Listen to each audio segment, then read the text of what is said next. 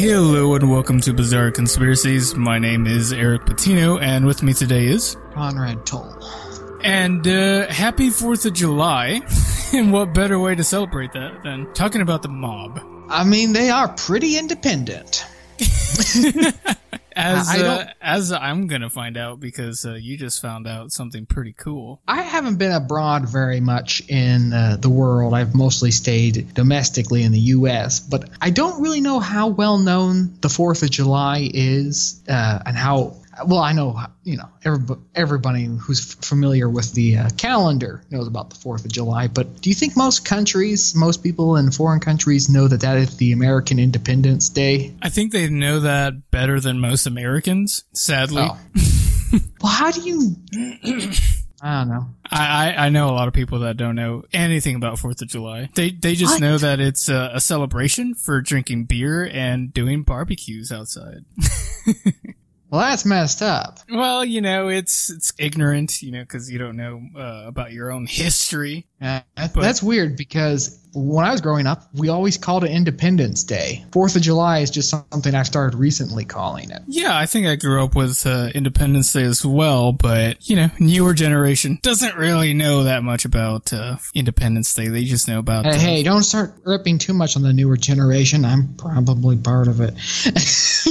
I don't know. Are you a millennial or are you a Generation Z or what? Yeah, Z. I well, think that's the current I one. I am. Uh, I, I, I, I think, think I'm might, like right on the line. I think you're like at the tail end of the millennials. Yeah, I'm definitely right at the tail end of the millennials. I, I think I'm technically a millennial. I'm at like the very beginning of millennial. So well, we represent a whole generation.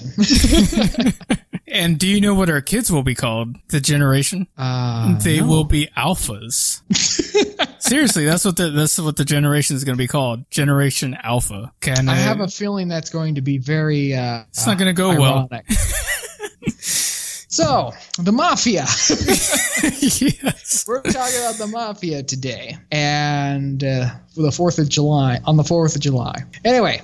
Which is American Independence Day, and both Eric and I are Americans. And yeah, so if, if we just happen to seem ov- overtly and uh, extremely brazen, that's why we're in the holiday spirit. Well, I don't know if I'll be as cheerful today as uh, as uh, I usually am, maybe. I don't know. I had a tooth pulled out recently, so my jaw hurts, so I probably won't go too crazy. But, yeah, we're going to be talking about the mob. So, you know what I found out, though? Yeah, they, uh, go they, ahead, tell me. They operate through so many different businesses. I knew they yeah. did quite a few. I didn't know it was so broad like it is. So, yeah. they, they actually work through, like, restaurants. Uh, sporting uh, businesses like the N B A, the N F L, the what, what's the baseball one called? M L B. And they work through bars, and they even they're even in the music industry. Conrad, did you know that? No, yeah, so, I knew that they were in Hollywood at one point, uh, at least for a bit. Uh, I don't, but I mean, what, what do you mean, like still pr- producing movies and stuff like that? Uh, yeah, they they had uh, quite a bit of sway over the uh, over certain directors. Um, and they got to do things like pick uh, casts. Well, they, they didn't get to. It's not like the, but they they would uh, they could. If you were somebody who Influenced. wanted, if you wanted to get, um, if you were part of the mafia, or the mafia wanted you to give you a favor, they could be like, hey, do this for us and we can get you in a movie. So uh, they were very much a, a broker that way. Um, mm-hmm. uh, yeah, but in the eighties, right, the mob reportedly bought a record-pressing plant, a warehouse, if you will, allowing them to uh, duplicate copies of a master record, thereby enabling them to flood the market with lower-priced copies. I'm like, they have so many fingers in yeah. so many different pies, it, but it's like, it didn't end there. So they also did a little bit of artist management, uh-huh. kind of like you were talking about. They had influence with uh, movie directors and actors. Yeah. Well, they had influence and, with uh, managing artists as well. And they yeah, even so not owned, just singers oh, yeah. and um, not just actors, but, uh, you, you know, uh, painters or um, I guess theater performers are a little different than uh, movie actors. But I would imagine they would actually have more of an influence It, on Broadway than they would in uh, Hollywood. Oh, oh yeah, probably, yeah. But yeah, they even owned uh, concert venues uh, and uh, record labels in the seventies. So, uh, you know, seventies and eighties, that was a wild time for music. Uh, it would make sense for them to, to profit off of that. They might still be doing it. Who's to say that they're not still doing that? I mean, it would be insane uh, not to, right? Yeah. And so they use a lot of those uh,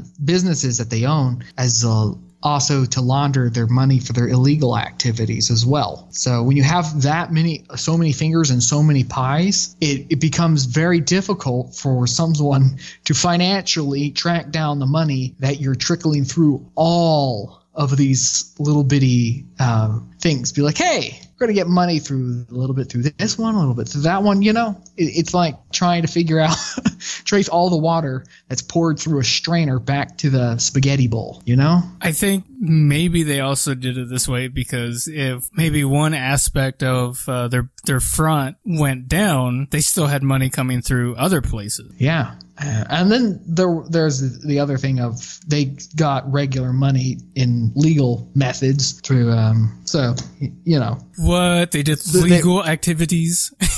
Yeah. So, like, these record places would still make some money, so it's not like they were doing it for free. Oh, well, yeah. So they also did, you know, they were in real estate, uh, big money through uh, real estate for them. They had uh, even in uh, power plants. So I thought that was interesting. Power plants. So I looked it up a little bit, and it turns out a combination of factors makes uh, wind power attractive to the mob. Uh, for one, there is a lack of regulation in the industry. It is a high price for the product, and it's it's kind of complicated through financing because of uh, government subsidies, right? Uh-huh. The the wind power sells for a high price in Italy than anywhere else in the world for some reason. So while the country's citizens have to look for a, you know, like a propeller filled uh, propeller filled landscape throughout Italy, they they kind of keep quiet about it because they don't want the mob to retaliate. So th- that makes kind of makes the legitimate uh, providers for the energy energy plants to get muscled out, and they know they know they can't do anything about it because it's the mafia. They know yeah. exactly who they're dealing with. Well, actually, there's a few things they can do about it. Um, which is actually with the original um, way that the mafia would illegally make money is through um, extortion. So you, you could, if you were running windmills, you could pay a protection fee to the mafia, and that way they would allow you to stay in. So, so, so either way, they, they're getting business off of you. Right. If they're not making money off of you, you ain't staying in. Very true. But but originally, uh, that's how the mafia formed, is on the island of Sicily. Um, the, the farmers there uh, wanted to be separate from uh, Italy, the mainland. And they had a revolution, and they threw away all of the protections and um, uh, ruling bodies from foreign nations, and they tried setting up their own uh, security. And they would hire um, these families to um, uh, that they would protect them from uh, criminals. Well, the issue is some people uh, decided they didn't need to hire these criminals, uh, not they didn't need to hire protection from criminals, and so they wouldn't pay a fee. So these families would go around and they would destroy the businesses that weren't their customers, uh, and they, hey, you should have hired us. Uh, and then eventually that became a little more and more and more um, sophisticated, and that was the origins of the mafia, is they were farmer protectors, and then they eventually turned to uh, having fees just to not be vandalized. Mm-hmm. So yeah, that um, very much like the windmills that they have today. Mm. W- what's the uh, what's the saying? The more things change, so the more they stay the same. Is that a saying? Yeah. Oh, okay. I didn't know. But, uh, yeah, no, you're probably right. So they also do, uh, businesses through construction and gambling, gambling, which I think you have some of, and But here's an interesting thing, though. They do business through waste management. I always found that kind of waste management. Huh. Uh, you think they have some things they want to get rid of? Probably. I mean, it makes sense to, you know, to be in business in waste management, but, like, I didn't know they actually did it. So as recently as twenty thirteen, thirty people were indicted for extortion in the New York City area. And the groups were uh, three mob families. I think these might... I don't know. I don't know if these are the main families. I know one of these families is one of the main ones. The Gambino, the uh, Genovese, and the yep. uh, Lu- Lucchese crime those families. Are all, those are all of um, They're all the main th- ones? uh, they're, they're three of the five. And, uh, yeah, but they're they're all connected to uh, waste management, which is which is insane. The trend actually continues overseas. The Italian mafia is said to have controlled the garbage in the city of Naples since the early nineteen eighties. It's crazy. Absolutely crazy. Uh, huh. And when they when they run something like that, like the uh, the garbage, they they uh, they have a monopoly on trash. um, so that that allows them to do a lot of extortion and that sort of thing. But I wonder if part of that has to do with the fact that they can get around town, that they have eyes all all over town. I'm sure they do. I'm sure, no pun intended, they have dirt on people. Right? I mean, you're trying to get rid of something and you own the waste management in the city. You're going to know about it, right? I mean, think about it. You want to get dirt on somebody? Just go through their trash. I mean, think about it. There's a bunch of low-level um, mafia members, and it's like, yeah, uh, what we want you to do is go out there with the trash pickup crew, and his trash, we just want you to take it. Don't put it in the compactor. Don't put it in the incinerator. Just go through it first, read every little bit of it, figure out what he's doing, write it down, and send it to so-and-so, report to so-and-so. And then so-and-so goes through it and goes, huh, okay, that's not important, that's not important, that's not important. Okay, that might be important, that might be important. Okay, that's definitely important. He shouldn't have thrown mm. that away. Yeah. Yeah, I'm sure that's exactly how it is sometimes. I'm sure they're, like, going kind of like maybe eyeing through the trash as they're throwing it and like, oh, that that's interesting. I need to tell the boss about that. You know what I mean? So I mean, I know the F B I does that. There's been many cases where the F B I have convicted people by uh, when they were staking out a house and looking at it. Um, and they're trying to run an investigation on someone. Uh, there was a Supreme Court decision that decided that you don't have any rights of privacy over your trash. So it's legal for the government to dig through your trash looking for crimes. And okay. So the F B I does that regularly if they're trying to get stuff on you. It'll go through your trash because there's plenty of evidence that people just carelessly stuff in the trash thinking that no one will see it. Mm, I'm sure. So, so I, I got uh, an article about some uh, N B A referee that got uh, associated with the mob and was doing all these uh, fixed games, trying to win money. But, I mean, let, I'll let you talk for a little bit. All right. So the mafia, I always thought like the mafia had died out a little bit, but that is a little bit of a myth. The mafia is still alive and well today. And you might have heard a few things about that would have pointed you to that. Like we were talking about windmills, and you might have thought, hey, isn't that kind of modern for the mafia to be doing? But it's not. The mafia is, is still um, very much alive. It's not doing as good as it used to. It's not near as powerful, but it is still the ruling mob in New York City, and it still has considerable influence in other areas, uh, though they might have uh, competitions with other groups like the, the Russian uh, cartel. Um, they still have quite a bit of power on the East Coast of America, uh, at least the American mafia does. Uh, I, that's what I concentrated on. I didn't really look too much at uh, the mafia abroad. However, um, there's been a, quite a few things uh, just recently in the twenty-first century that the mafia has been up to. Um, I believe that you were talking about this in uh, twenty eleven. That uh, they there was a, an arrest of sixty or one hundred members, you said? Oh, uh, thirty. Uh, okay. So there's been many uh, – I, what I probably read was a different sting.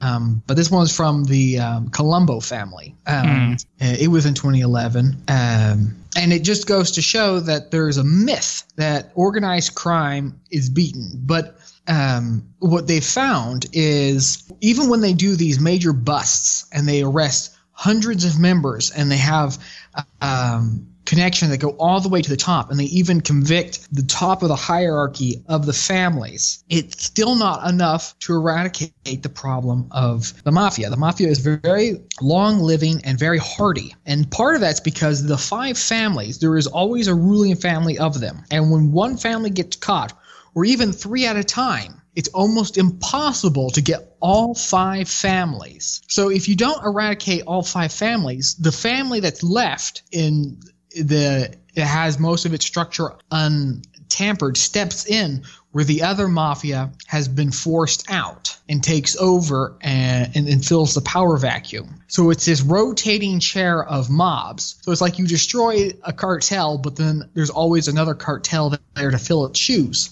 And when the next mafia group takes over, it provides shelter for the other groups to regrow and to grow stronger again. And the one at the top enjoys its position of unchallenged power and reaps all the benefits, um, the, the greater benefits of being the ruling family, until eventually another one becomes too powerful or the other one's brought down by some means, and in which case another one steps in.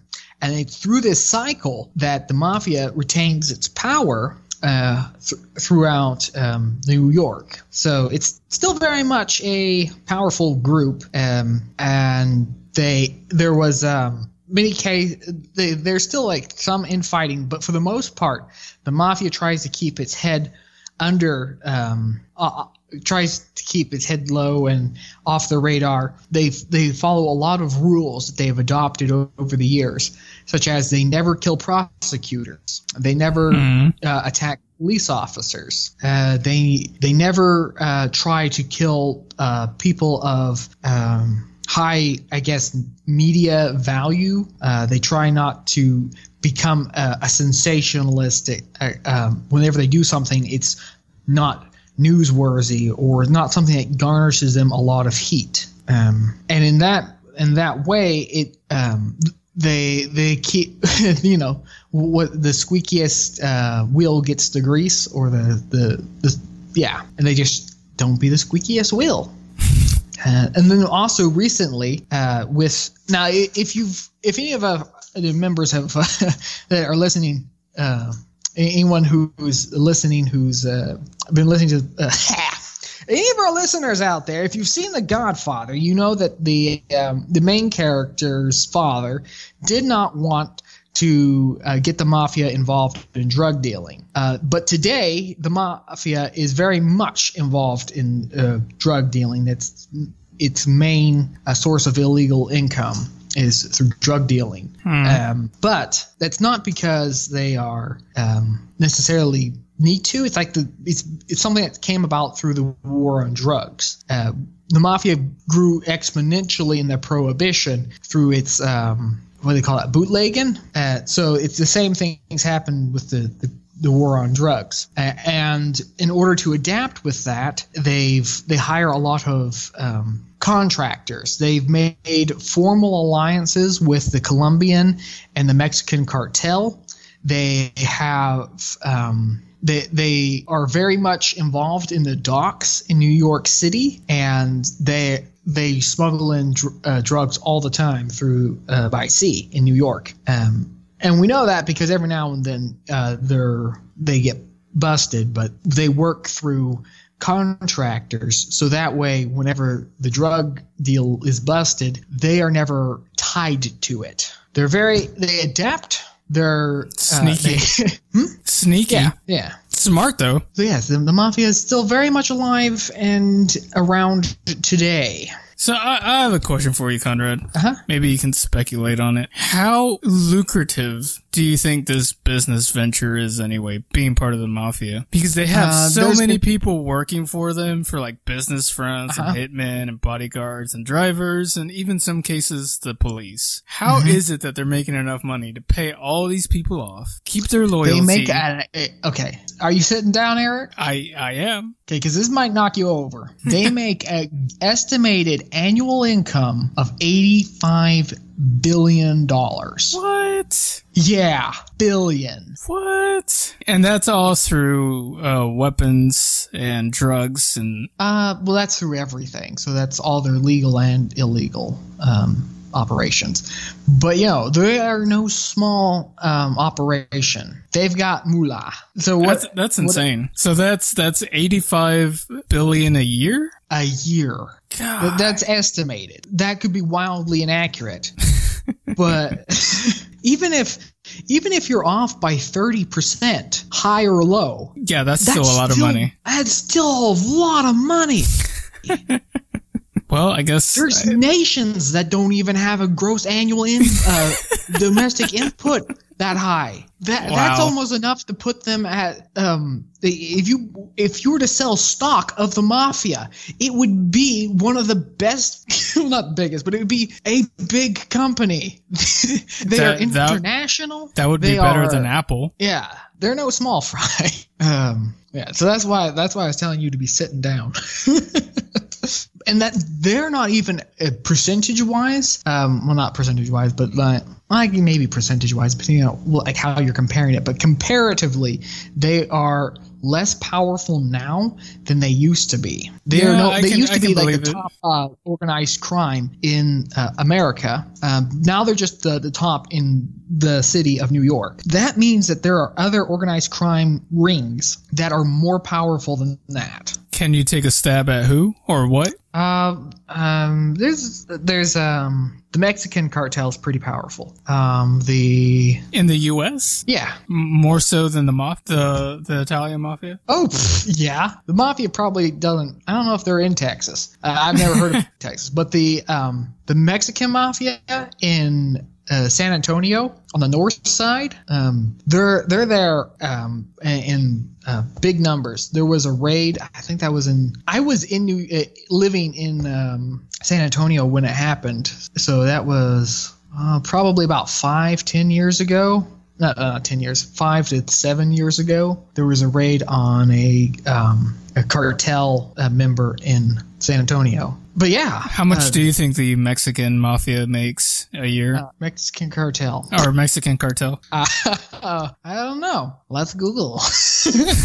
That's insane, though. I do have to say one thing, though. I don't think the Mexican cartel is as family loyal as the Italian mafia. Uh, the Washington Post says five hundred billion dollars a year. five hundred billion dollars? Yeah. Okay, but they are, they're also in, in like, uh, what, sex crime or sex trafficking? Uh, well, so is the, um, so is the mafia. The mafia is probably in more than the Mexican cartel is. Mexican cartel probably almost deals exclusively in illegal stuff, but they're just most of it is all. um, but the uh, but but the the mafia, they're in prostitution, they're in gambling, they're in uh, smuggling of uh, illegal uh, materials as well as chemicals. That's crazy. But you know. Uh, the, the five hundred billion dollars a year Mexican drug cartel, I, it's really hard to make accurate judgments because it's not like you're looking at their books going, okay, so their balance sheet shows their net assets at – no.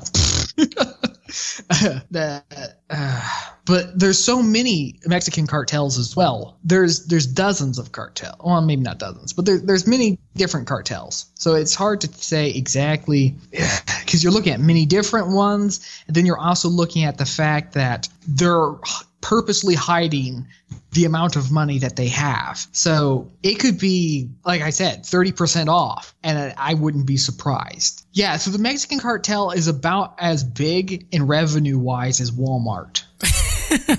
Think about that. Walmart is in every country in the world practically. Yeah. So, whew. That's insane. Uh, uh, but, you know, th- th- that's it's also a terrible way of measuring stuff is through money as well because you're looking at two entirely different industries. Like a construction industry will always have more income than – most other industries, but they still have a different kind of uh, profit margin because income is ex- uh, uh, because construction is expensive. You know, retail in Walmart, uh, there's a large profit margin. I don't know what the profit margin on drugs is, but I would imagine it's not too great. Uh, I would imagine it would depend. I'm sure it does. It probably varies from substance to substance. So that's insane. Yeah. So I, I think that saying the the the mafia makes seventy-five billion uh, no, eighty-five billion annual is not too much of a, a stretch. So, do you? Is there, since there's a, an Italian mafia, there's the Mexican cartel. Is there a, is there a more American crime organization out there? That's a purely American. Yeah, yeah. Huh. Because you got to think you got. Yeah, yeah, wouldn't be too far off. Uh, yeah, I'm sure that there there are some uh, that are government based, kind of like that. Uh, some people might say something, I don't know, maybe the the K K K, uh, but that's a little different because they're not really a crime organization, really. No, not really. They do do a lot of illegal stuff, but I mean, hate crime, but that's not organized crime. I mean, it's kind of organized, but not like most people think. No, no, no, organized crime. And it's not it's not like it's a full-time job that most people would think of. I don't know. I don't know much about the K K K. Maybe the K K K. What, what, oh, what's the K K K's annual revenue, huh? Oh, boy. Messing up your search history. So uh, me messing up my search history so you don't have to. Yes, we we might get blacklisted from Google. How often does that happen? I don't know. I don't even know if that's a thing. It's a thing, all right. I just don't know how often it happens. I heard this wild conspiracy about Panda Express. Do you want to hear it, Conrad? Uh, I suppose. I mean, we're do do we're you know do you know what Panda Express is? Uh, yeah, it's a it's a fast food restaurant. So it's a it's an American style uh, Chinese inspired fast food place, right? It's kind of weird to say that way, but that's that's kind of how they set up uh their their motto, I guess. I don't know. Anyways, there was a theory from a guy who was like, okay, why is it that people go to Panda Express when the food is terrible? It's downright awful, but yet they put something in the food to make it addictive for for you to keep going back and spending more money. Well, I I I took up the courage one day to stake out Panda Express. I didn't really want to buy their food and eat it, but I I just bought some food and I kind of just played around with it while I was sitting down inside the restaurant. And as I was just sitting there with my food, two guys dressed all in black suits, very nice black suits, like government agents couldn't afford this kind of black suit, walk up straight into the back, didn't even ask to go into the, uh, the employee area. They just went straight back to the back. Immediately, two of the Panda Express uh, employees, one one was the cash register person, cashier, and the other one was, I, I'm assuming, uh, a manager, went to the back with them, and he proceeded to hear, uh, I guess, I'm assuming he said, the, the two men in black yelling really loud at these two individuals, came out with big briefcases. He can only assume it's money, and when they left, The, the two Panda Express employees came out looking downright terrified, shaken down to their bone. And so the, the wild accusation here is it, that he's claiming is that um, Panda Express is uh, funding the New World Order. uh, I wonder I wonder how much uh, because they, they were saying that the, they use addictive substances in the drugs, right? In the food. Addictive substances in the food, which would be drugs. Anyway, what I was thinking uh, is, what if when you go to the, like the when you pull up at the, the thing in the you're making your order, you can ask for like a special kind of sauce or something, and they're like a under the uh, under the uh, radar drug transaction that happened through the drive-through. I mean, I've heard that happening at restaurants all the time, that they sell illegal drugs out through the drive-through. Oh, I'm sure it happens all the time. So I wonder if that's there's a, a, a mafia group that's like, hey, the Gambino, go take the drugs to the to the Panda Express and sell all the drugs and put a sprinkle of some in the rice. Make sure you yell at them really loud. And if he uh, drop the uh, egg soup, make sure he don't drop it again. What's the matter with you? You drop the soup. Don't you know that it costs fifty thousand dollars? It's so much drug in there.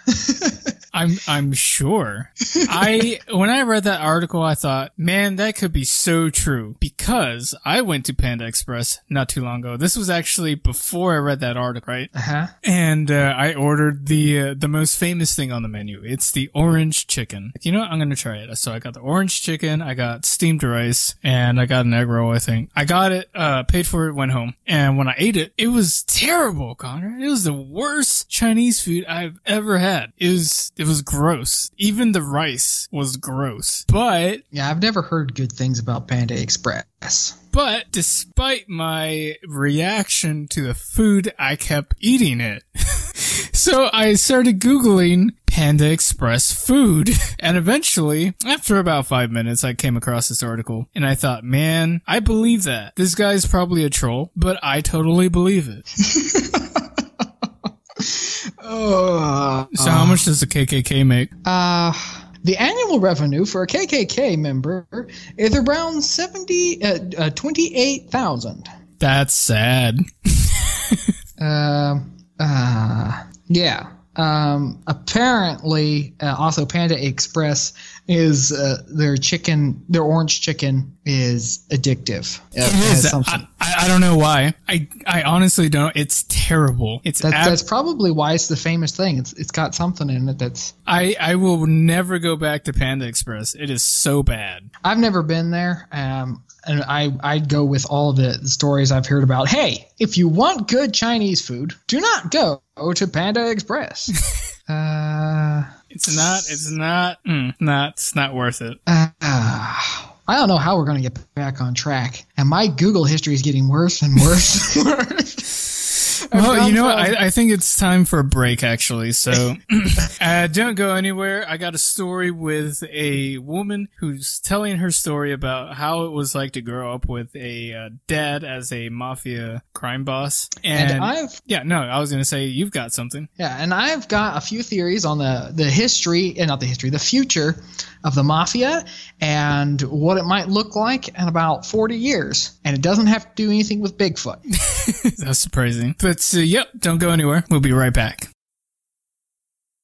And we're back from the break. So I guess I could tell you the uh, the story really quick yeah. about uh, the woman who grew up with a father who was a, a, a, a mafia crime boss. So she was saying, first, the first inkling that my family was different came from when I was six years old and I found a hidden gun under my dad's bed. I knew he had uh, served in Vietnam and assumed it was from then. I even told my friends how proud I felt that my father was a brave soldier. Uh, my teacher Teacher overheard me talking about a gun and quietly mentioned it to my parents, and my dad told me, what's going on in our family stays behind these walls. Don't ever talk about it to anybody else. And I remember wondering why it was such a big secret, but I didn't feel that it was strange, you know? I just felt that it was uh, just the way we did. We were a very traditional Italian-American family. My father, Salvatore uh, Gav- Gavino, Gavano, worked in construction while my mother was a housewife and looked after my brother uh, and me. When I, uh, home was in Staten Island, surrounded by friends and family. Everybody knew my dad, and even as a young child, I, s- I could sense that he was important. When he would enter a room, the energy would change. People would rush over to shake his hand and kiss his cheek. He made time for all of them, lending them money and buying them groceries if they were struggling. One day, when I was about ten, Dad sat me down in the kitchen, and he told me that I was probably going to start hearing some weird stories about his life and things that he had done, and he wanted to explain the best way he could to me. He told me some men in Italy had formed a secret group and vowed always to protect each other and their family, even if it meant stealing or hurting other people. Then he told me he was part of that same group, but here in America. And it didn't sound scary to me. It was actually kind of nice knowing that there were people looking out for me and my family. My mother was shy, quiet woman who married uh, my dad just before her eighteenth birthday. She was old-fashioned and loyal, uh, steadfast, standing by her man and never asking questions. The perfect mafia wife. After the years passed, Dad business grew, and we moved into a bigger house in an expensive suburb, and I went to a private school. Mostly it was children of wealthy lawyers, doctors, and businessmen. That's when I began to realize how different we were. For a,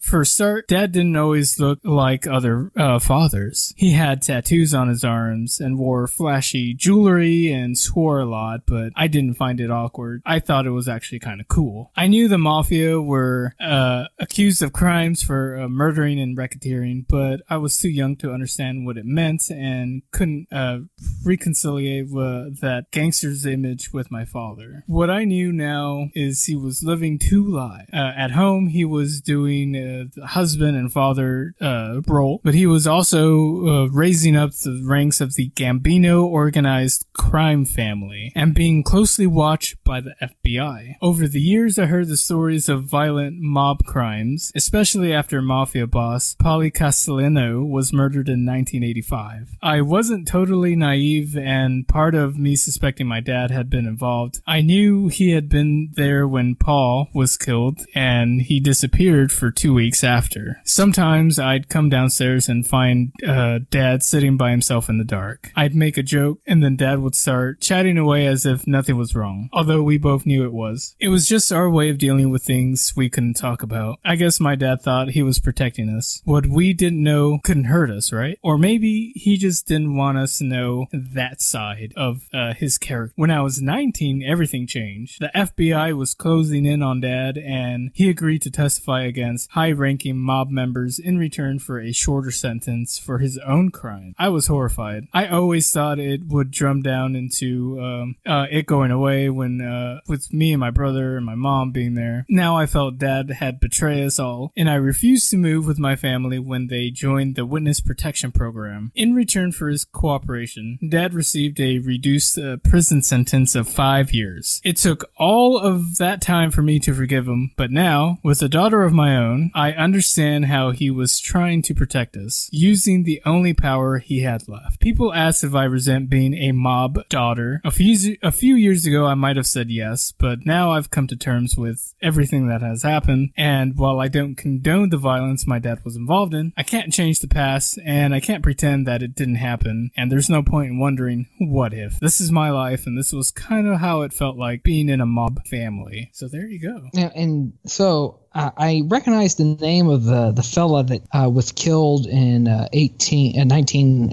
eighty-five. Yeah. Uh, she didn't say the name of her father? Yeah, I, I believe I mentioned it. Yeah, Salva, yeah. Uh, Salvatore or... Sal- Hold on, let me pull up the article because I got rid of it. Was it Frank uh, Cali? Mm, no, it was... Why do ads keep popping up? Okay, it was Salvatore Gav- Gavino. Salvatore Gavino. Okay, okay. Because there was a, a fellow who was... Uh, Um, who was murdered in uh, twenty eighteen, twenty nineteen. Uh, I was just wondering if that was the same fellow, but it's not. But this guy was the, the leader of the uh, Gavino fa- Gam- Gambi- Gambino family, Gambino? family for a bit. Yeah. He was, uh, from the sounds of it, sounded like he was helping the Gambino family quite a lot. Okay, so he wasn't the leader. Okay. No, he was just part of it. All right. Because the, it was the Gambino um, leader who was killed in two thousand nineteen as well.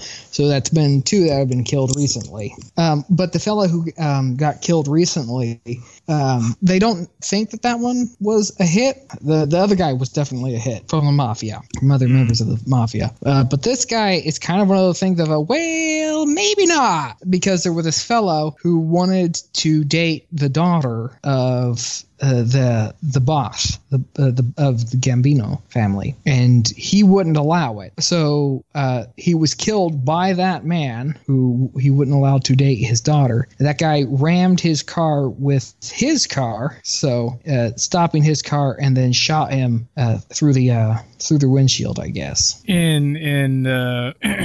in full uh, Italian style, I guess, right? I guess, but generally, if it was a hit, there would have been more cars, more gunmen. Um, but this was one guy doing his own thing. So, so, so you know, so it, it might have been a hit. It, it might have been personal. It might have been a hit. It might have been the government. Who knows? But yeah, it, the official story is it was personal. Do they do they know who killed the uh, the crime boss? Um, they're pretty sure they know. Um, but I, I was just wondering if uh, if he was Italian at all, or if he was a member of uh, a different family crime, different crime uh, family. So I wonder why he wouldn't let his uh, daughter date the guy, right? So.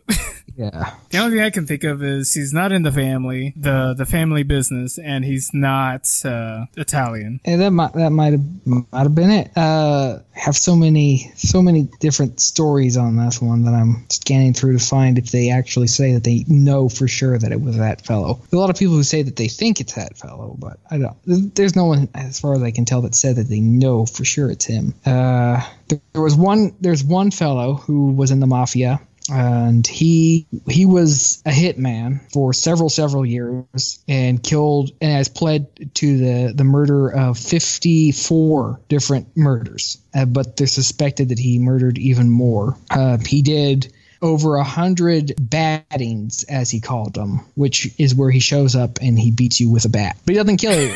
Okay. Um, and then wow. he did a yeah. So, uh, but then uh, after he was caught, he became an informant, and there was a pres- person who did a uh, interview with him, and he says that no, that wasn't a hit. If it would have been a hit, there would have been a few more markings of it. He said there's, there's no one who would have done a hit that sloppy. So, do what's his nickname? Do they call him Batman? Uh, Uh, no, they call him John Alight. John Alight. Uh, he he says he's estimated that he um, shot thirty to forty people, uh, batted a hundred or, or more, uh, and murdered at least six uh, in another way. And that okay, so oh, hold on. He shot thirty to forty people, and then he's confessed to the murder of six. How did that work?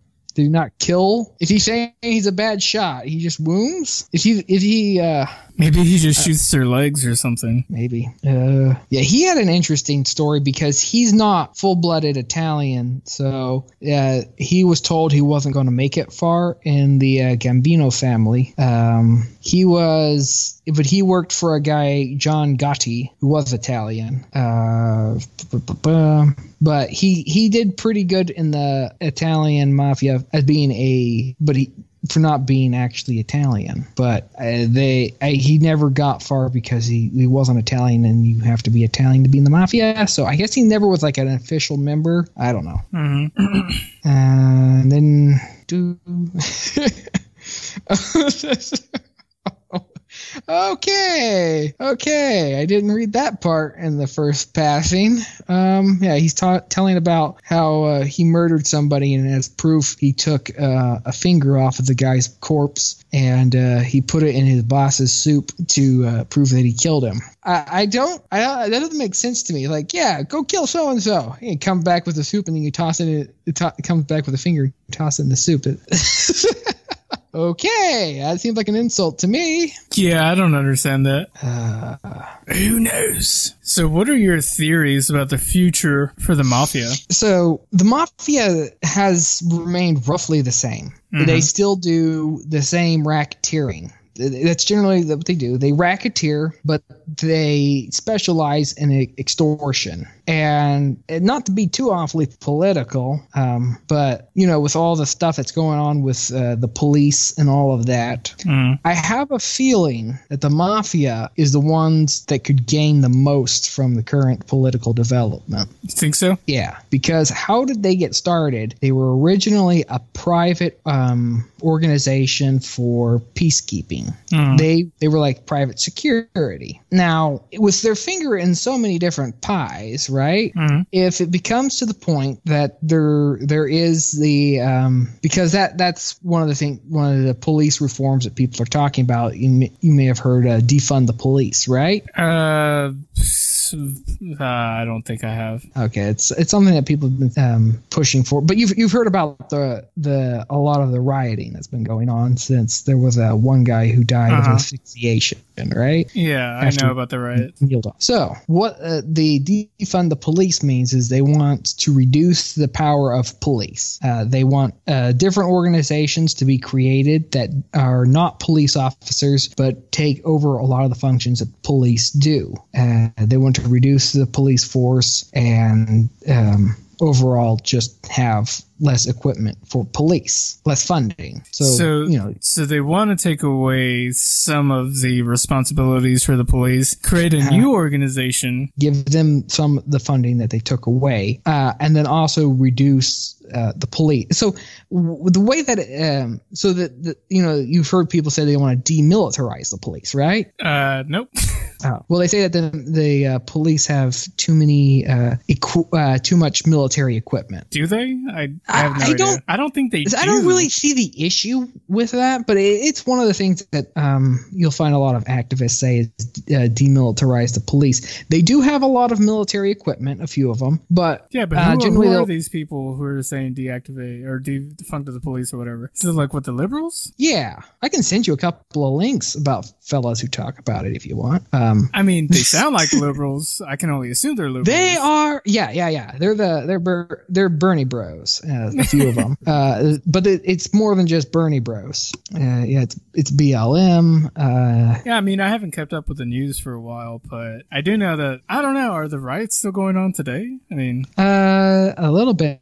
They burned a moose statue in Oregon just a few days ago, so I'm sure that it's still going on. You know, the the whole statue thing that's going on, right? So that's that's the, tied to uh, the, the Confederate statues. Yeah. Well, it, it expanded to more different statues than just that. They've been taking down Theodore Roosevelt statues. They've been taking down For uh, what? Washington's. They've been taking down U- U- Ulysses Grant. Uh, I can't say his name. His oh. first name oh, is okay. so tough. They, they've been just been going after almost every single statue. They've they don't like. Uh, they didn't. There's one. Why, um, what does the Theodore, Theodore Roosevelt has to do with uh, whatever the protests know. are going on? They, I want to take down Roosevelt. They, they wanted to take. They took down a Abraham Lincoln Um, statue because there was a slave in part of the uh, the statue thingy, which, you know, if you have a, a, a statue of a slave in chains next to George Washington, uh, not George Washington, Abraham Lincoln, that generally doesn't seem like a racist thing, right? I, I don't know. But because to me, that seems like, okay, this is Abraham Lincoln's going to free the slave to me, right?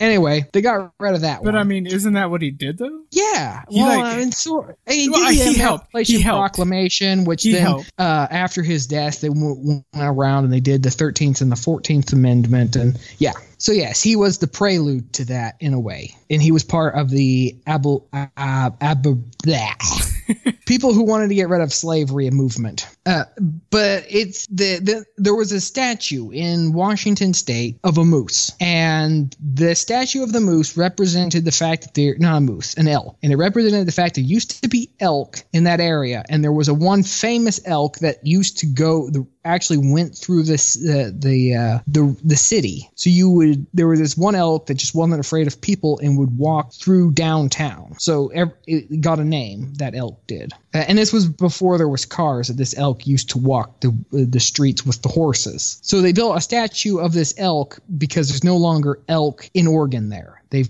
been uh, hunted to the point where they they're they're not you don't find them in Oregon or Washington or wherever it was. So they built this elk in commemoration of uh, elk and you know of memory of elk and hope that elk return. That's that statue. They burned. Uh, they, they put a lot of fire on it, and uh, that's are, that's, that's are really we dumb. Doing a podcast anyway. You might want to edit out like a huge chunk of this. No, no, I'm going to leave it on because I think people need to hear. I mean, why? Okay. So the whole point of this is I'm getting around to the whole defund the police thing. But yeah, they, they, the it's just I think that there's people that they just that rioting got out of control and they're just attacking statues. I don't really think that they have a thing against the statues. They're just wanting to make a point. So uh, there's no real reason.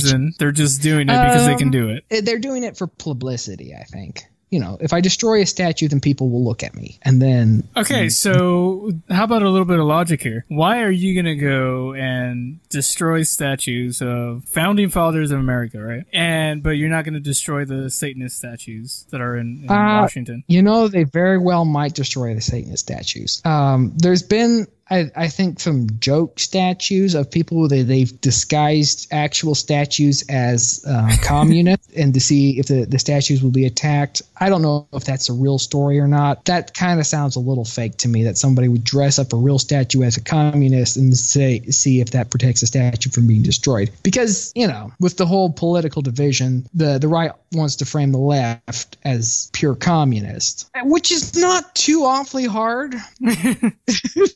Because some people just act like total morons. Um, and when you act like a moron, people can really put some bad press on you. Be smart. Be like Mister Rogers.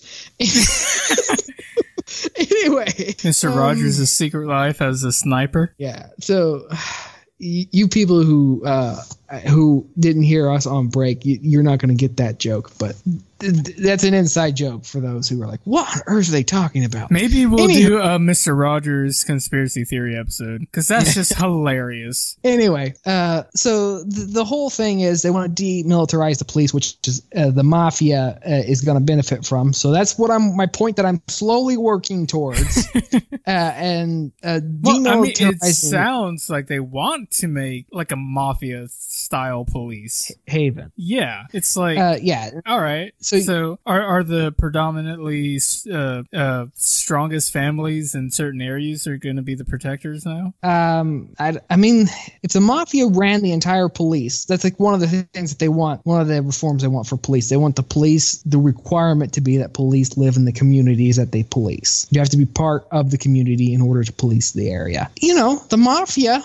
live in New York. I was going to say, they're going to have to start uh, letting uh, different uh, races start being in the mafia if they want to uh, spread out all throughout America. Uh, I mean, there's some Italians in Texas, yes. Uh, I'm, you know, I'm half, but I mean, there's not going to be... I don't know. I mean, could the Italians, they could just have, could they have contractors that, that help diversify well, sure, their... they could have contractors, but then it could also get out of hand and they can no longer control it, and then they're uh, going to start having wars. That's not going to be any better than the riots and protests that are going on. So right. They're going to have to start letting people in from different races be in the actual mafia and not just be a contract to the mafia. So it's better with, controlled that way. With demilitarize the police, uh, there's that. That doesn't quite make sense to me because all the issues that I've seen with, you know, P- police brutality. It's not like police are using tanks to drive over people with. It's not like they're using their no. military equipment like helicopters. Well, I think and what they're complaining t- about anti- the uh, military grade weapons that the police have is probably like all the smoke bombs, uh, the the the uh, the thick shields that they use. That's not military grade. Yeah, but you know these protesters aren't going to know that. They're probably not even going to care if it is or isn't. They're probably I mean, just going to label it as such. Equipment. I mean, yeah, maybe they're maybe they don't like. Riot gear. Um, yeah, but, but riot gear is not very useful to the military. No. Because most of the time, riot gear is not too bulletproof. I mean, and the bulletproof d- they, stuff they that they have... It. The military doesn't use riot gear. Right. I mean, even the even the people who do door breaching and do... Because that's the closest the military does to, pol- to police work is when they're clearing buildings. Because right. both police and military clear buildings. You don't see poli- uh, the military using bulletproof uh, shields very often. Um, no, there's no I, need I think to. They're, they're, they might every now and then, but for the most part, no, they just kick the door in and come in rifle first. Uh, but right. for the most part, uh, if if things get too tough for the military to go in, like, we need a shield to go in. They'll be like, don't worry about it, buddy. I got this. Joey, move the tank closer. We got Bob up on the roof with a with a uh, R P G. So that maybe that's another thing that um, is the police have um, grenade launchers, which they put tear gas in. So you could say that's military grade because it's the same grenade launcher that the military Terry uses, but it's very different with what comes out the barrel. Right. Anyway, um, so demilitarizing the police, I don't get that one too much. It's a slogan that they have. A lot of people believe in it, but from what I can tell, the the issues that they have with police are generally done with, you know, police shooting with handguns. That's like ninety percent of police shootings done with handguns. Uh, it's very rare that the questionable shots come from people with rifles. I don't even you know? think the M Ps use police gear. Uh, they used to be popular. The M P five used to be popular in the the the seventies through the nineties. It's not popular anymore among the police. There's still like a few police groups that use the M P five, but no, not anymore. Uh, but so with the police reduce reduce reduction in funding. If you do that and you break up the police force into a large portion of it is just uh, civil workers, that all they do is go around and they do things like the, the health check. You know how police officers will do um, health checks where they'll, they'll check in at they only only like four percent of what police officers do have um, ha- are considered uh, violent encounters. Like the other ninety-six percent is them j- just doing things like pulling people over and giving them a ticket, which is not violent at all, you know, pulling over somebody mm-hmm. and putting them in jail for uh, drinking and driving. Generally, those don't go violent. Going to somebody's house and um, uh, checking to see if their grandma's okay. They're generally not violent. Th- those sort of things. Most of the time, police work is not violent. So th- what they're saying is we don't need uh, armed mil- uh, police force. So they they want to reduce the police force down to just a bunch of people who are not um, what you consider traditional enforcement. They're just, um, I guess. Well, people- I, I think a lot of people would argue on behalf of the police that the police force isn't as staffed as people might think. I think there's pretty large police forces, especially in like New York City, has thousands. Okay, oh yeah, okay. Maybe the police force when you have, or uh, in New York when you have uh, districts, but generally, you know, like uh, take for instance in your area, it's not a big police force at all. No, and they there's, they usually what, cover four two deputies. They and they usually cover two counties, if not more. Yeah, um, the amount that the I think the the, the nearby Gillespie. County. Yeah, and yeah. The, that covers uh, Fredericksburg County. And yeah. Comfort, they, I believe. They do have their own uh, deputies in both counties, but you will quite often see them switching, uh, going yeah, to yeah. other counties to help out. So yep. if you're in, in Kerr County, you will often see Gillespie County, uh, like every day, but it's not unheard of to see right. Gillespie County. Uh, Gillespie County uh, But officers. I think what the people are talking about when they're talking about uh, drastically reducing the police force and having a, a, a another kind of uh, a police entity type uh, government, don't they have something called Citizens on Patrol where they do yeah. exactly this? They have yes. regular citizens going uh, out and doing even um, tickets. You know, they'll they'll hand out tickets yeah. for people parked in handicapped spots when they're not supposed right. to, stuff like that. So. Uh, um, it's already a thing, I mean, though. Yes, it is, and but they just they want it to be larger. Um, so regardless, one way or the other, of the political, um, the political. Oh, one more thing I got to cover before I put in my little disclaimer: the SWAT teams. There's SWAT teams in almost every single uh, county in the the country. Uh, even in the hill country, every county's got its SWAT team. In small counties, the SWAT team, you will find the, the nar- narcotics division, the SWAT team, the sheriff's deputy, and the constable are all the same fellow. uh, kind of like the Andy Griffith show where the judge and the sheriff are the same man. So, yeah. But everyone's got their SWAT team. Uh, now, SWAT teams were invented uh, back when uh, to deal with um, hostage situations and um, like uh, ma- mass shootings and that, that sort of thing. Mm. Uh, and then uh, I think they were invented in California also to originally uh, be uh, crowds. Uh, no, what do they call it? Riot control. Anyway. But for the most part, they're just used as narcotic officers that do raids for narcotics. That wasn't their original intention, but that's mostly what they do. Uh, and, and so a lot of people who are of the defund the police, um, demilitarize the police, of that uh, persuasion, don't like SWAT at all. Uh, but one one thing is, is, is I was reading the other day about the formation of the F B I with uh, Herbert uh, Hoover. And uh, I think we've talked about him before, about all, how corrupt he is and all that, and his formation of the F B I. But if you read much about the F B I, the F B I used to be investigators who had no training in firearms whatsoever. Mm. And they were created to deal with the mob. So now here's where I'm going to put in my little disclaimer. So whatever uh, political or whatever or not, if we were to demilitarize, defund or whatever the police, whatever benefits might come out of it that came about from the militarization of the police, there's going to be the thing that was the issue that they had when they first started the F B I is dealing with the mob. Is the mob at first defeated the uh, F B I consistently in gunfights mm. at the creation of the F B I. So if you're reverting back to where they were before, whether or not that's a good idea, I think everyone would be able to agree that even if the cost outweigh the benefits, it is going to benefit the mafia to go back to the way it was before, you know, the mafia destruction teams were invented. So I do believe that the mafia has the most to gain uh, from this. Mm. Now, so the the mafia. Uh, so another thing that the, you could see is they want um, groups. You did you hear about uh, what, what they call that? Chaz uh, in Oregon, where they they just made it a no police zone, and they had their own uh, police created group. I, I didn't hear about it. Yeah. Okay. So they they made it a.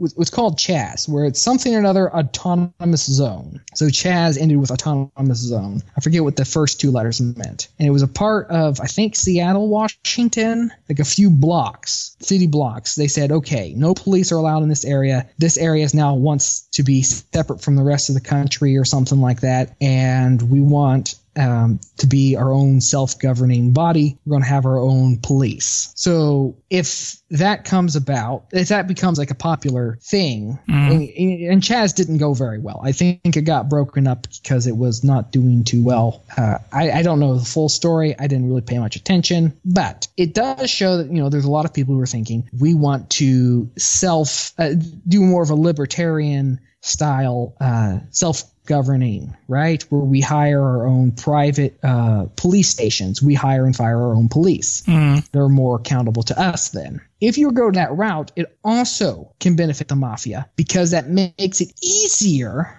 because the mafia has already infiltrated the F B I before. They've already infiltrated local police stations before. They've infiltrated so many different categories that we've already talked about, whether it be energy, trash, theater, art, music, food. Everything. They've infiltrated that. They've also infiltrated the F B I itself, and they had F B I agents. I didn't really cover that one because I couldn't find a story, but I know that for sure that happened. Uh-huh. Um, if you have your own private police, the F B I, oh boy, it it starts to look a lot like the the, uh, the mafia playground.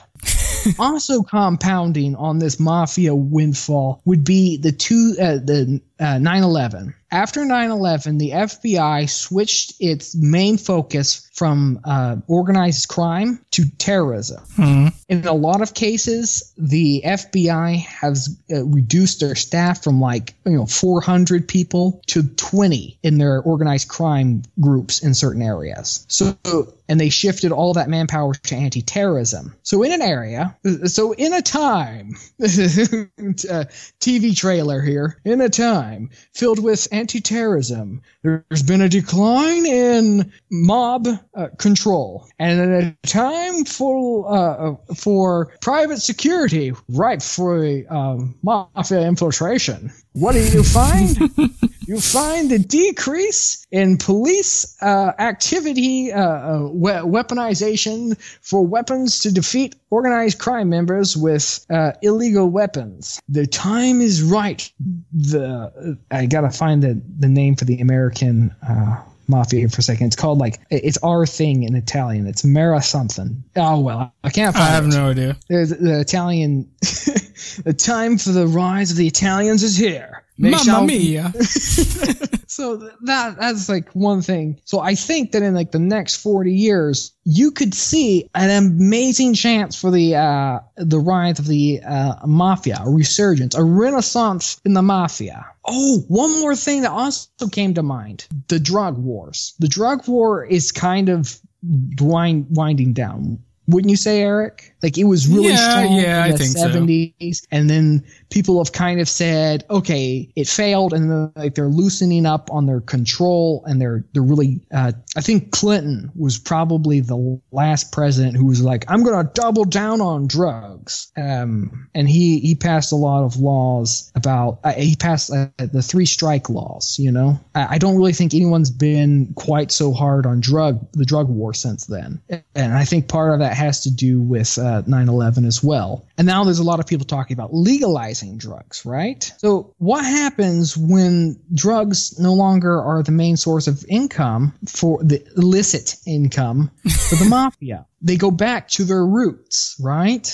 Uh, bootlegging? To the racketeering, to oh, the... Okay. Uh, to the uh, the extortion in right, this land right. where they themselves become the security. There's no one to contest them anymore. The the police are no longer the strong force to break up the organized crime anymore. So, you know, everything's ripe for picking for them, wouldn't you say? So do, so do you think they're... So is your future prediction for the mafia going to be that they come back into better power? I think so.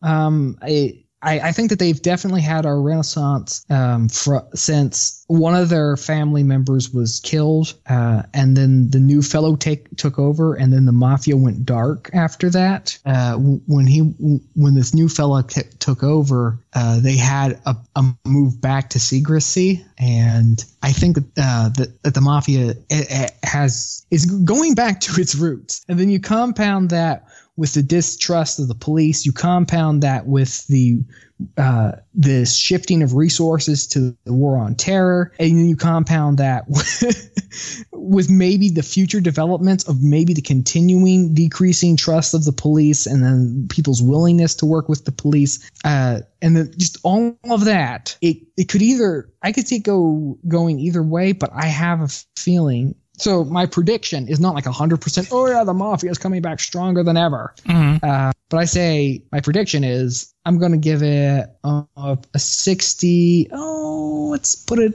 higher than that. Let's put it at seventy percent. seventy percent the mafia is going to increase. And mm-hmm. then I'm going to put it at like a, a thirty-five percent. About uh, about a third uh, chance that they're going to experience a great renaissance. Hmm. It's interesting. It's a good theory. I guess we'll uh, have to wait and see, huh? So I suppose um, my the political disclaimer would be, you know, those who really strongly believe in uh, the anti-police and all of that, maybe that's an okay trade-off, because what we're we'll talking about is the mafia. Are they that bad? So I, I suppose. Uh, well, are they that I bad? Mean, I mean, they no. do bad things, but I mean, For so does sure. so does a lot I mean, of other organizations and bodies of a certain. uh, what were they just saying in um the, the coronavirus? How they said that masks didn't work at the beginning, and now they're saying uh, they do work. And then just like three weeks ago, I think uh, Fauci came out and said, "Yeah, we told you not to wear a mask because we wanted them, and we knew that if we told you to wear a mask, we wouldn't get them for the for the healthcare people." So essentially, what he, they said is, "We lied to you because we wanted the masks, and we were willing to let y'all take the risk as opposed to the medical workers." Well, I mean, they do need it if they're going to right. try, try and help people. I'm not saying that the logic yeah, is flawed, but, but how but he did saying, it was I'm totally that's wrong. Immoral. Uh, it's immoral. Yeah. Rega- regardless of the the the, uh, the logic. The logic might be sound. The morality is not. And I think that that is like the major contrast between the mafia and the uh, But you know, I know the government. There's a lot of people who just don't want to wear a mask at all. There's just Right. And I believe you can look it up because uh, I just briefly saw the article. I didn't read it, but I know the governor of Texas is be has a uh, lawsuit filed yeah. against him because uh, they don't want to wear the mask. And and like you were talking about in that story with the daughter of the mafia. Um, like you could tell that the mafia leader fellow has a lot more humanity to him than I would think I would be able to attribute to any Congress member. You know, he tr- he he treated people like people, even if he was like, okay, I'm going to hurt people to make sure my family's okay. I'm going to do terrible things, but ultimately I'm going to do it because I want my family. It's better off. I mean, that's immoral, but well, I mean, you heard the the, the, the the way the mafia is. I think I'm not saying that oh, the things they do is is justified. No, I'm saying how they are loyalty wise is amazing. Yeah. You can't. It, it's inconceivable. to to backstab your your family, right? It's inconceivable to do so in the mafia. It, it's they, it's they the polar opposite. Roots. It's the polar opposite that, in government. Polar opposite. Right. And another thing is the rule of law. In the law and the mafia is all about the honor. It's all about the um, the respect and, and to honor your your bonds and. and And your bonds and your family and your loyalties. It, it, it's, it's more intuitive, their rules of law. Because if you go to, with the American rule of law, like the drug, the drug laws, a lot of people don't agree with those rules. And as uh, there was a fellow I was listening to um, who, who put it this way is, uh, crime is not what it used to be. Uh, when, when you th- say crime, everyone thinks of things that we all know are inherently wrong, like murder and theft and that sort of thing, right? But mm. according to the government, there's a lot of things that other people go, well, that's not crime. Like a lot of people would not consider marijuana, use the use of marijuana as a crime, right? They they they, they don't consider that a moral wrong. So the mafia's rules of law are less written down and structured like the U S law is. It's an unwritten, more of a what. So theirs is, I suppose, more understandable to the human emotion. You know, mm. how many times have you read a thing and gone, well, that was technically legal, but that's wrong. In in a mafia standpoint, if they have that gut feeling of no, that that's wrong at the end, then it's wrong. And mm. if it had that gut feeling of it's not wrong, then it's not wrong, right? So their law is a lot more intuitive than the American law. So in some ways, in some ways, you could say that there'd be there in a lot of cases there would be people who would appreciate living under the mafia rule as opposed to the U S rule. Uh, but those are probably there's probably less than there would be those four because you know the mafia has huge huge issues. Well, yeah. Uh, but in some cases, in some cases, uh, oh oh, it, it's just. So another thing that I, I wanted to point out is the mafia itself is in its own self like a governing body that that works things in a way uh, like you go to the when people have legal issues, they go to the courts, right? Mm-hmm. And they fight it out with lawyers and they decide the law. And generally they come to a decision and nobody feels like it's the right, the right end result in a court. Uh, so let's say you have uh, a disagreement. Two people are having a fight and they decide to take the fight to, co- uh, to court, a divorce. Okay. Mm-hmm. And they're both fighting over the possessions, right? Mm-hmm. The underlying fight that these two people are having is not ownership, but it's the fact that these two people hate each other and can't get along. That's really the underlying fight. Is it a interpersonal uh, disagreement of hatred? Mm. Not really that it is a, wait a minute, I don't know if you have legal right to that, honey. I would, I would let you have it, but legally I'm entitled to that. No. And so they take it to court. And so you're fighting the improper fight in court. So that's why they say settle things outside of court the most you can. Because when you go into court, you're fighting A, a different fight. And the, the one, the interhuman fight that you're having is more of an emotional one where it's you want to hurt the other person and you say, well, this person did did wrong in the marriage and they need to be punished for that and that sort of thing. It, it's that that's more of, of what's going on. Would you agree with that a little bit, Eric? Maybe?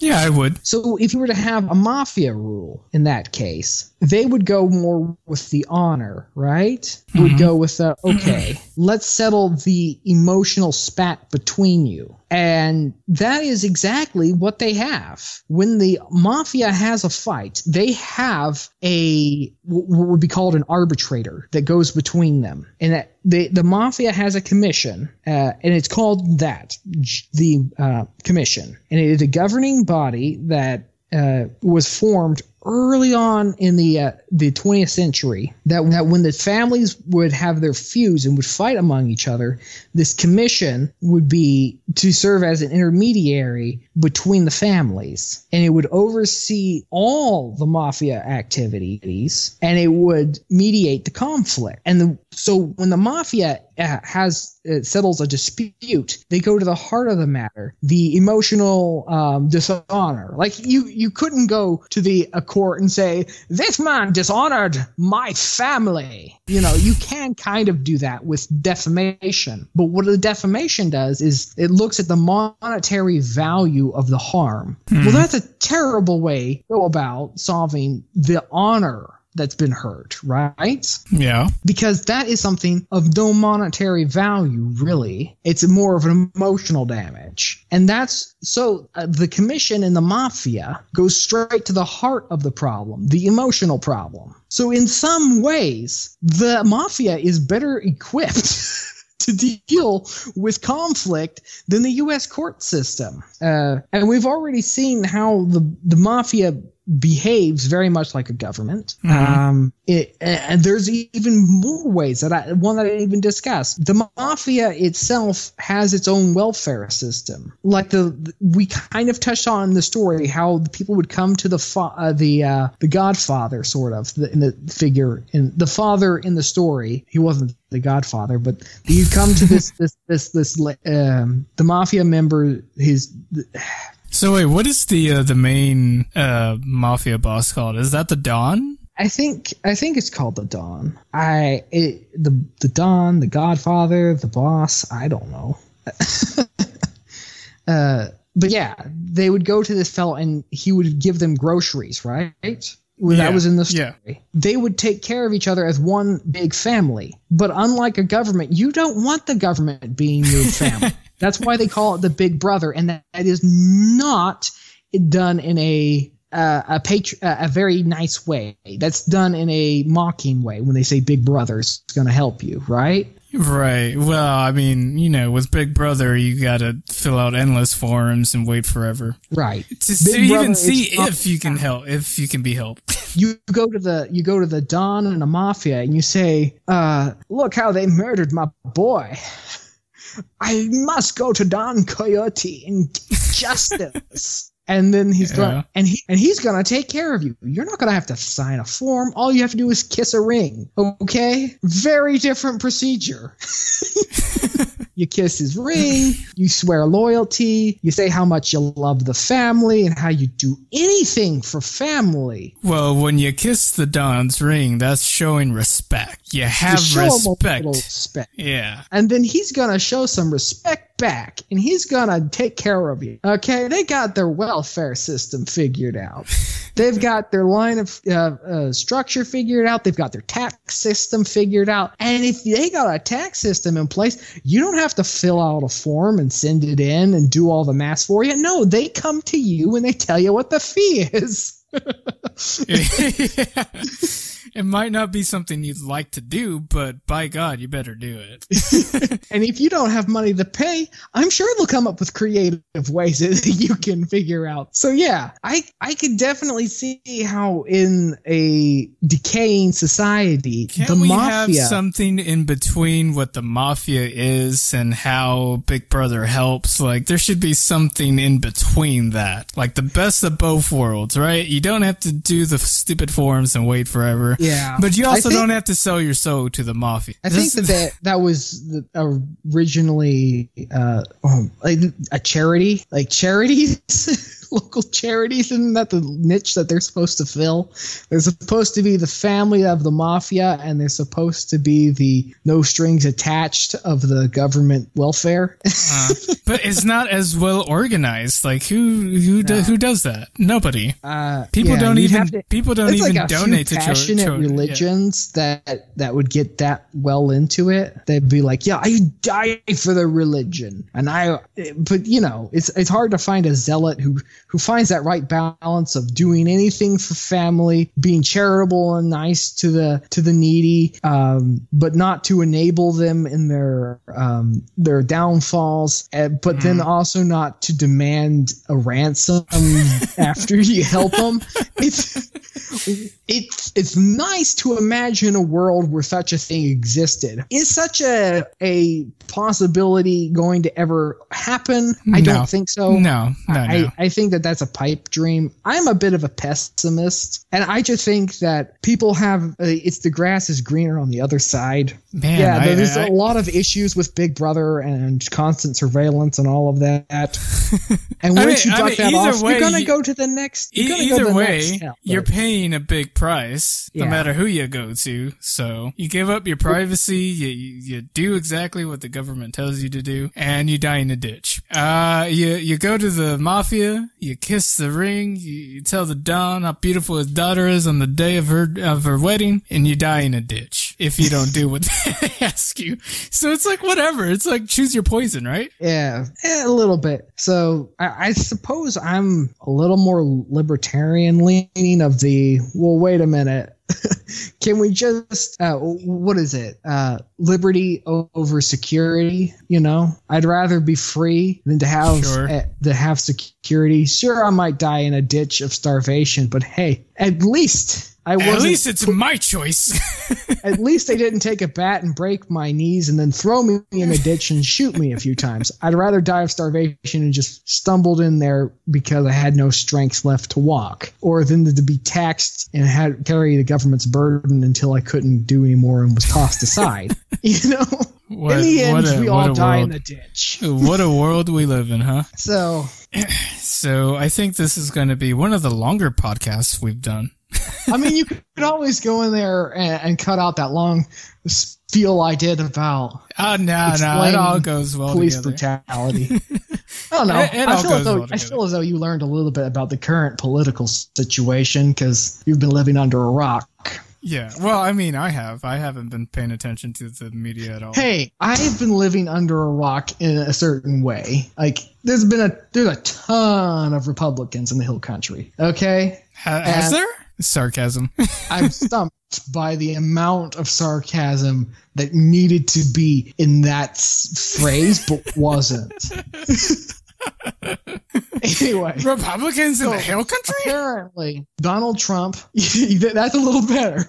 So Donald Trump gave a speech apparently yesterday. I heard about, about it, but I didn't listen to it. Yeah, I didn't listen to it either. And, and so...